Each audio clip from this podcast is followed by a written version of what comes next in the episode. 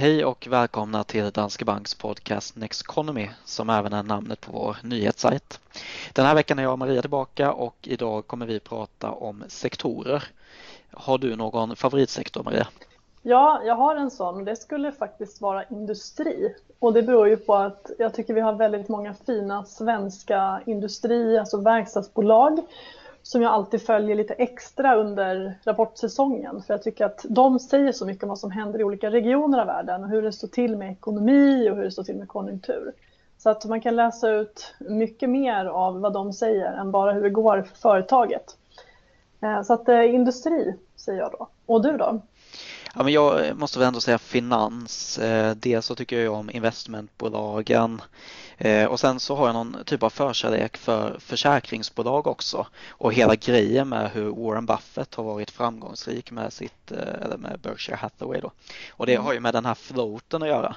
Alltså att man tar in försäkringspremier idag som ska betalas ut någon gång i framtiden och så kan man investera de här pengarna under tiden och i vissa fall då till negativ ränta till och med om det man betalar ut är mindre än det man får in. Så mm. jag, jag, tycker att det är lite intressant så eh, finans. Sen kan jag ju tycka om tråkiga saker generellt så dagligvaror med så här stabila, stabil omsättning och vinst och så. Mm.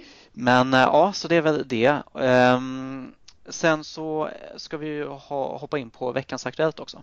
Vad har vi där den här veckan? Då tänkte jag faktiskt att vi ska belysa det faktum att Trump har trappat upp tonläget mot Kina igen inom handelsområdet. Och den där tajmingen kan man ju lätt tycka är ganska usel om han nu skulle välja att eskalera den här konflikten igen. Och egentligen så är det ur ett marknadsperspektiv tillräckligt illa att han överhuvudtaget börjar prata om tullar och nya handelshinder. Därför att vi befinner oss ju i ett läge där osäkerheten är extremt hög om hur coronakrisen kommer att utvecklas. Kommer det funka att öppna upp ekonomin? Hur hög blir arbetslösheten och hur ska vi få ner den igen? Kommer företagen börja ta tillbaka permitteringar när restriktioner lyfts och så vidare? Det har ju varit och, lite oklart det här med just hur eh, ekonomier kommer påverkas. Eh, alltså särskilt i Tyskland nu så har det ju visat sig att den här siffran då hur eh, viruset sprids har ökat sedan de öppnade upp ekonomierna förra veckan. Ja, och så. samma sak i Sydkorea också. Mm, så det är exakt. oklart om det kommer funka och speciellt de länder som knappt har haft några fall heller. Som våra nordiska grannländer som var väldigt snabba att stänga ner där man inte haft så många varken smittade eller avlidna då. Ja, eh, precis. Eh, så... Tegnell så tror jag att det kommer finnas kvar det här, att det är någonting som vi får leva med. Ja, och då är ju risken att man igen hamnar i det här valet mellan att man antingen får acceptera då ökande spridning igen och mm. ökande dödstal eller att man får stänga ner igen och inte öppna upp ekonomierna på en ännu längre tid framöver. Mm. Så ja, nej, det är ju mycket oro kring det där också. Så, mm. Ja, men det är det. Och då är ju grejen att när vi redan är i en väldigt osäker situation så finns ju risken att företag avvaktar ytterligare med investeringar, vilket i sin tur gör att konjunkturinbromsningen blir ännu värre då. Man också misstänker att Trump eh, eventuellt kommer höja tullar eller på andra sätt eh, försvåra saker. Sen det man får hoppas skulle göra att han faktiskt inte gör allvar av de här hoten, åtminstone inte just nu, det är ju återigen, det är val i höst. Skulle han höja tullar eller göra någonting mot Kina så finns det risk att de stryper import av sojabönor och grödor igen. Och eh, då slår det mot amerikanska bönder, Trumps väljare. Eh, och med tanke på att arbetslösheten steg till dryga 14 procent i april och att den väntas eh, klättra uppåt ytterligare så hoppas och tror vi väl inte att han bör vilja gå den vägen. Däremot så är det nog rätt säkert att han kommer trappa upp handelskonflikter igen om han vinner valet i höst. Mm. Och bara för att nämna vår allokering just nu också så fortsätter vi med en övervikt i aktier. Ja det gör vi. Vi har en liten övervikt i aktier och eh, vi har ju tre steg då så att det är antingen en liten, medel eller en stor. Just nu har vi en liten övervikt i aktier. Och fokus ligger på amerikanska aktier, så vi har en övervikt i USA och vi har en övervikt i tillväxtmarknader med fokus på Asien. Mm. Eh, medan vi då underviktar Europa och Japan på grund av svag tillväxt och eh, utmattad eh, penningpolitik. Och sen om vi går över på veckans fråga då så har vi fått en fråga som är så här. Vilka sektorer drabbas positivt respektive negativt av covid-19? Och det där är ju många som funderar på och eh, man kanske ska börja med att konstatera att det är ju få företag som är långsiktiga riktiga vinnare på coronakrisen. Det är klart att de finns. Eh, men någonstans så drabbas ju alla till viss del negativt när konsumtionen i princip avstannar, investeringar skjuts upp. Men sen är det klart att det finns sektorer och bolag som klarar sig bättre och tittar man på defensiva sektorer som läkemedel, telekom, dagligvaruhandel eh, så står de emot det här bättre och påverkas eh, förhållandevis lite då. De har klarat sig, klarat sig bra hittills i alla fall. Eh, det har de. Ja. de. De är ju dock fortfarande en del av de här bolagen och sektorerna mm, har ju också sjunkit fast inte lika mycket som, som övrigt. Mm. Och sen har vi digitaliseringstrenden också. Ja, precis. Och då är det ju det som händer nu gör ju att vi kanske beställer hem mat, vi umgås och har sociala aktiviteter på digitala sätt. Vi jobbar hemma, vi tar del av underhållning i högre grad hemma när vi inte kan gå på konserter, bio och så, med, och så vidare. Så att mer digitala tjänster. Så att eh, bolag inom streaming, video, ljud och tekniksektorn i USA är faktiskt på plus sedan årsskiftet. Och det, det, här är alltså trender som vi har sett under en längre tid men som ser ut att få ännu större fäste nu då? Precis, och man har också gjort undersökningar faktiskt eh, bland företag vad de planerar att fortsätta satsa på under krisen och vad man kommer skära ner på till följd av eh, corona. Då. Och det man kan se är att både små och stora företag planerar att fortsätta investera i det digitala. Så att eh, det är det sista man skär ner på och det man, man satsar på in i det sista så att säga. Eh, så att digitaliseringstrenden förstärks ju om något av det som händer just nu. Mm. Bra, fortsätt gärna att ställa frågor också antingen i frågeformuläret i avsnittsbeskrivningen eller så kan man ställa frågor till oss på Twitter. Men då så, då tänker jag att vi går över på dagens ämne som ju är sektorer. Och eh, dels så kanske man bara kan börja med att nämna skillnaden mellan sektor och bransch. För det är ju olika indelningar man gör då så att man har en huvudindelning som är då sektorerna och sen underindelningar kan man säga med branscher och sen så finns det ännu fler indelningar där under. Mm. det man oftast pratar om och tittar på är ju sektor men det man ska säga är väl att det kan skilja ganska mycket mellan de olika branscherna inom en viss sektor. Så att ehm, det finns ju verkligen en anledning att gräva ner sig lite grann i vad det, vad det ligger under var och en. Ja, precis. Har vi något exempel där på där det kan vara extra bra att ha koll på vilken ja. bransch som ingår i en sektor? Det kan jag tycka. Alltså ett exempel eh, som jag tänker på spontant är hälsovård. Eh, hälsovård, då tänker man ju direkt på kanske medicin och saker som används inom sjukvården. Eh, och det är den ena delen och det är ju väldigt defensivt för att läkemedel och sjukvård behöver vi oavsett om det är hög eller lågkonjunktur. Men sen så finns det ju också inom hälsovård eh, bioteknik. Så att forskning på användning av celler och biologiskt material som är en helt annan typ av bolag. Ofta har de ju en, en produkt eller liksom en ett läkemedel de forskar på eh, och det blir lite mer etta nolla. Misslyckas de så kan det vara tack och godnatt eller så kan det bli liksom kursraketen eh, som går till himlen. Så där, där är det ju väldigt olika typer av bolag då egentligen som ligger. Men det finns fler, fler ja. sådana exempel. Ja, men och det kan man väl se nu också. Jag menar läkemedelsbolag som eh, har gått bra här i nedgången behöver ju inte ha samma, alltså det är mycket på grund av stabiliteten kanske. Medan mm. det finns en del då som forskar på läkemedel som skulle kunna behandla eller i alla fall minska problemet till följd av coronaviruset och där kan man ju få se en väldigt kraftig kursuppgång om man skulle komma fram till något sånt. Mm, precis, det pågår väl något slags race eh, mm. för att hitta både vaccin men också mediciner som på olika sätt kan göra att man kan mildra symptomen och se till att fler överlever så att vi inte behöver vara så rädda för att mm. bli sjuka. Precis och det där är ju, för grejen är den att om man kan hitta mediciner som kan behandla en del av patienterna då, då behöver man inte vissa av de här patienterna som kräver extra vård behöver kanske inte vara i respirator då så då kan man fokusera på dem som verkligen behöver eh, vilket då gör att man också kan kanske minska restriktionerna snabbare för då har mm. man större kapacitet att, eh, att ta hand om dem som verkligen behöver intensivvård också. Mm. Så eh, det finns ju en anledning till att man, man jobbar hårt på att få, försöka få fram en behandling för det. Mm. Eh, och om vi kollar på sektorer, det, det, man gör också och det som vi gör är ju att vi försöker ju kolla på var vi befinner oss i dagsläget och sen då exponera oss mot sektorer.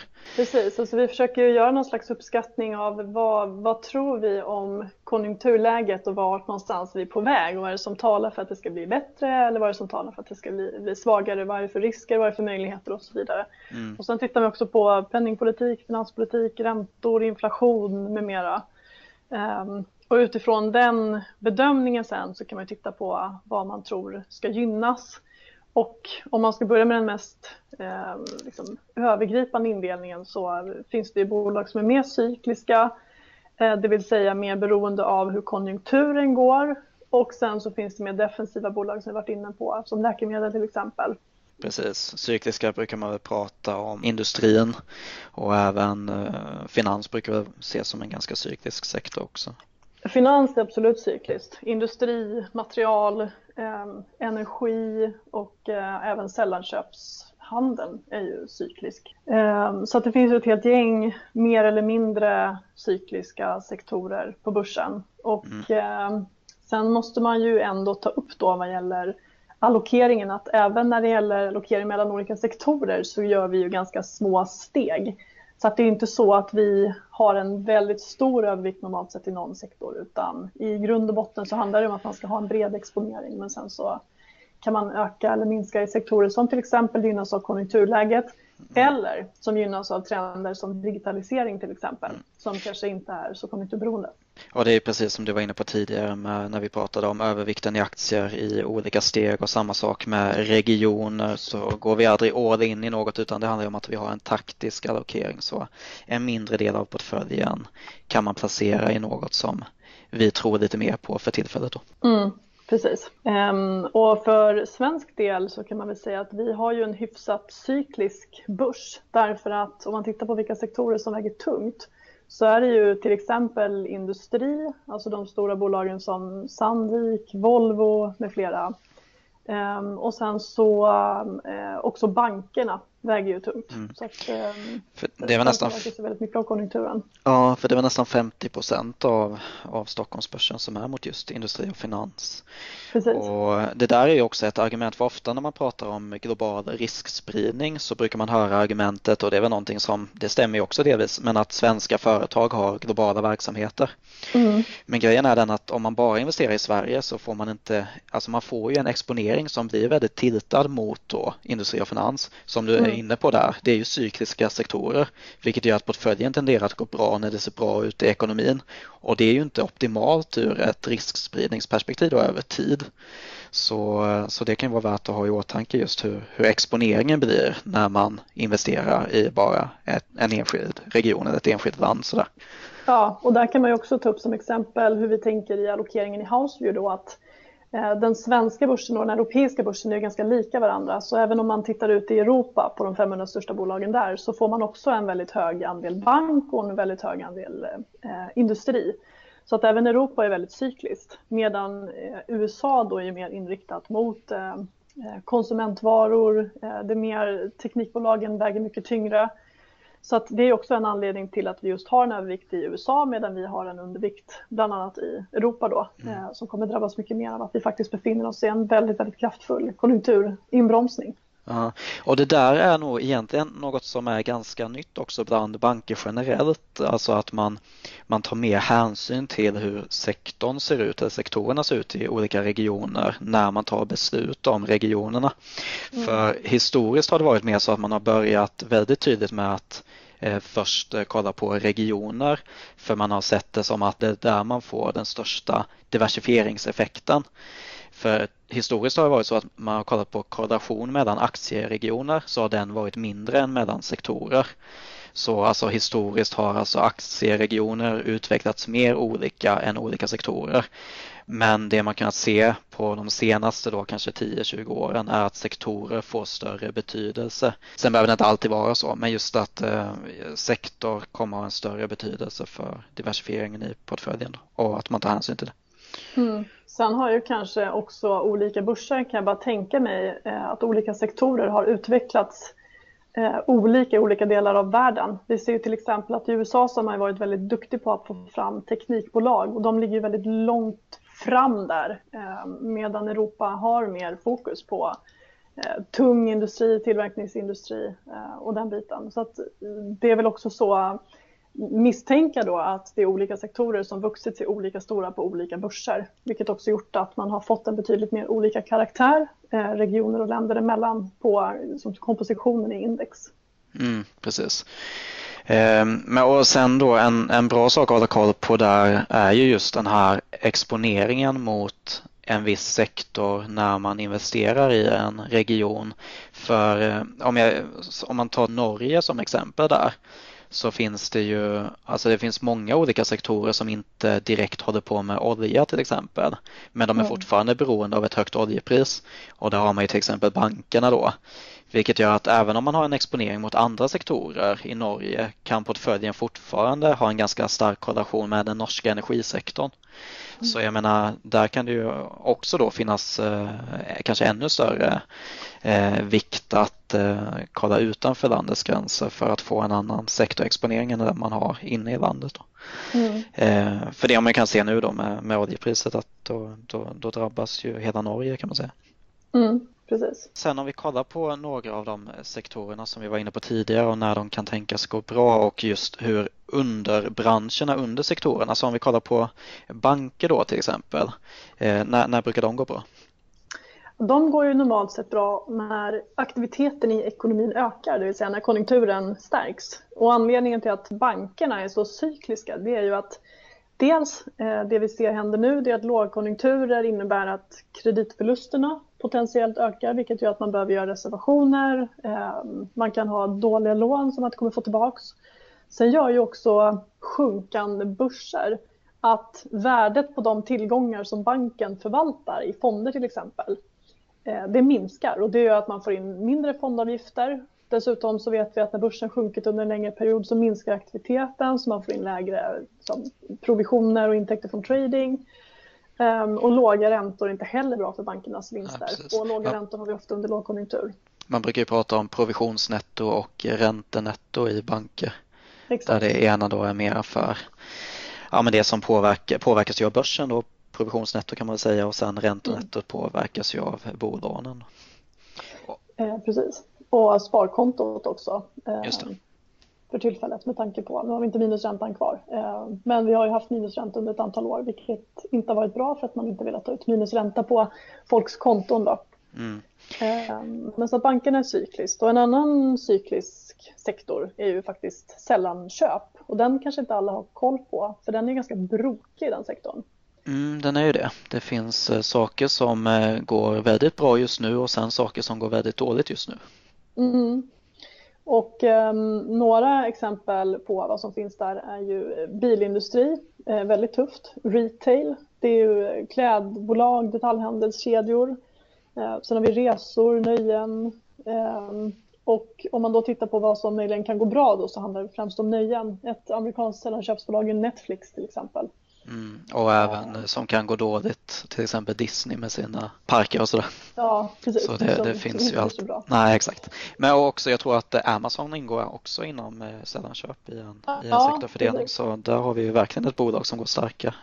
Ja, starkt det. Mm. Så, så sällanköp, är, sällanköp är, är som sagt ganska brokigt. Mm. Um, men man kan väl säga att det är en sektor som drivs väldigt av oss slutkonsumenter.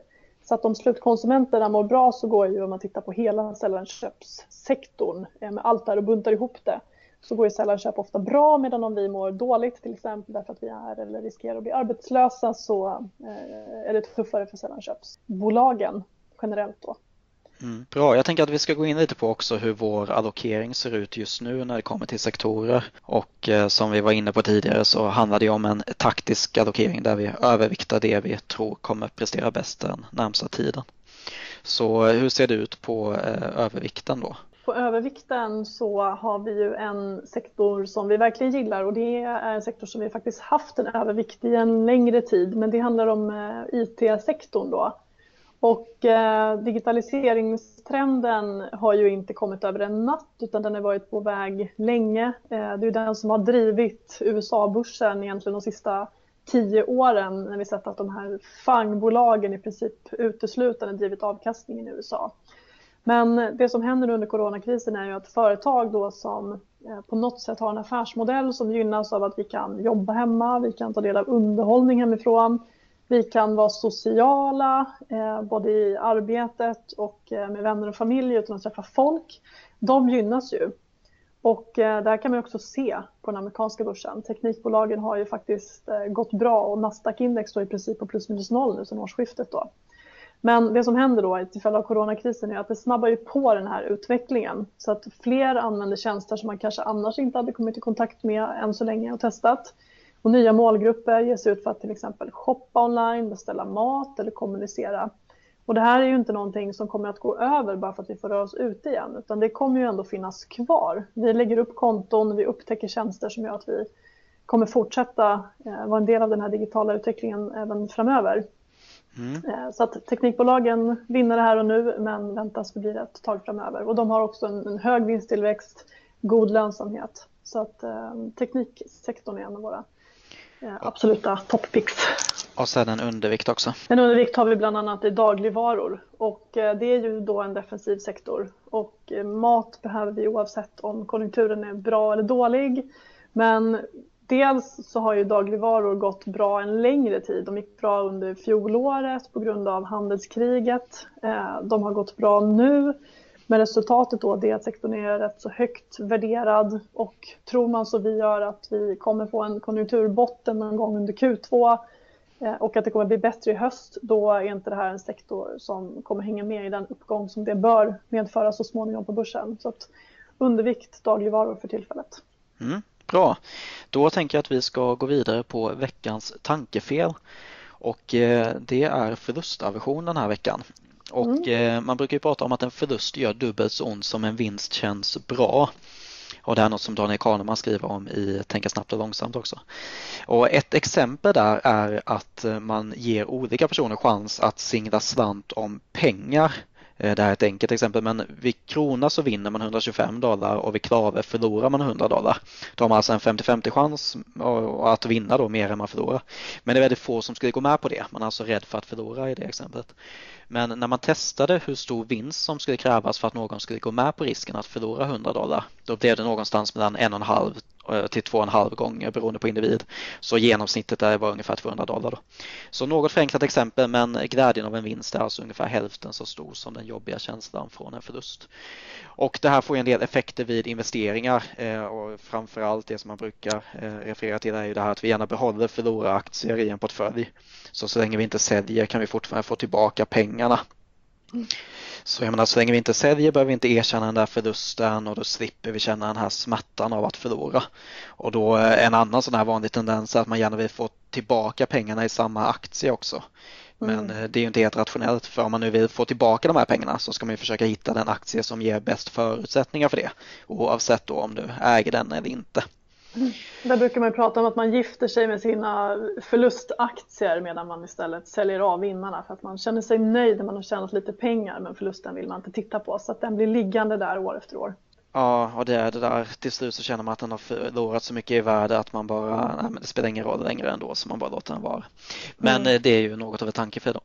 Eh, och det här behöver inte bara gälla enskilda aktier, det kan handla om att man har investerat i en nischad fond eller alltså inom, ja men säg medicinteknik eller någon mindre region kanske eller sådär.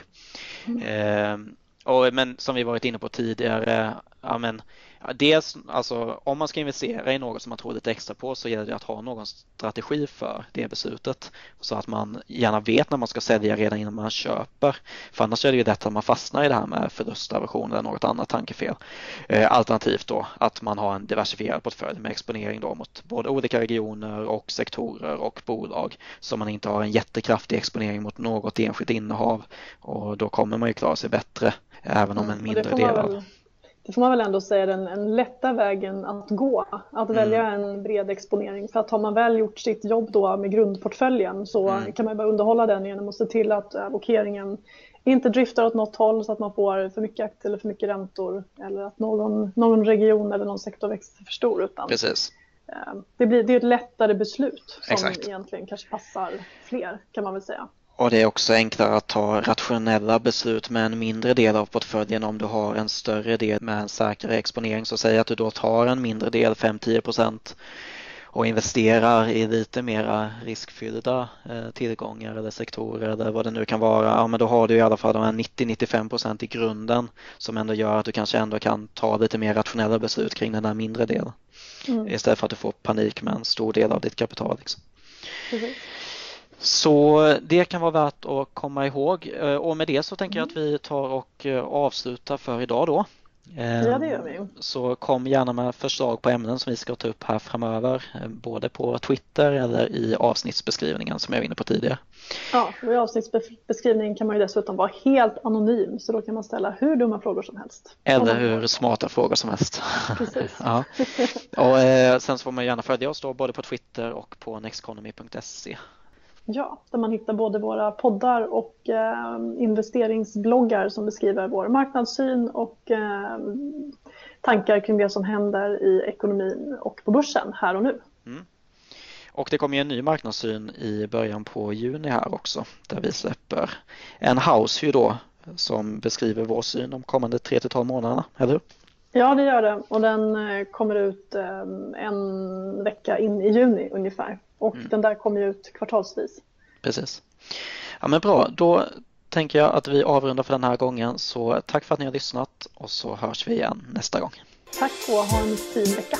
Tack och hej.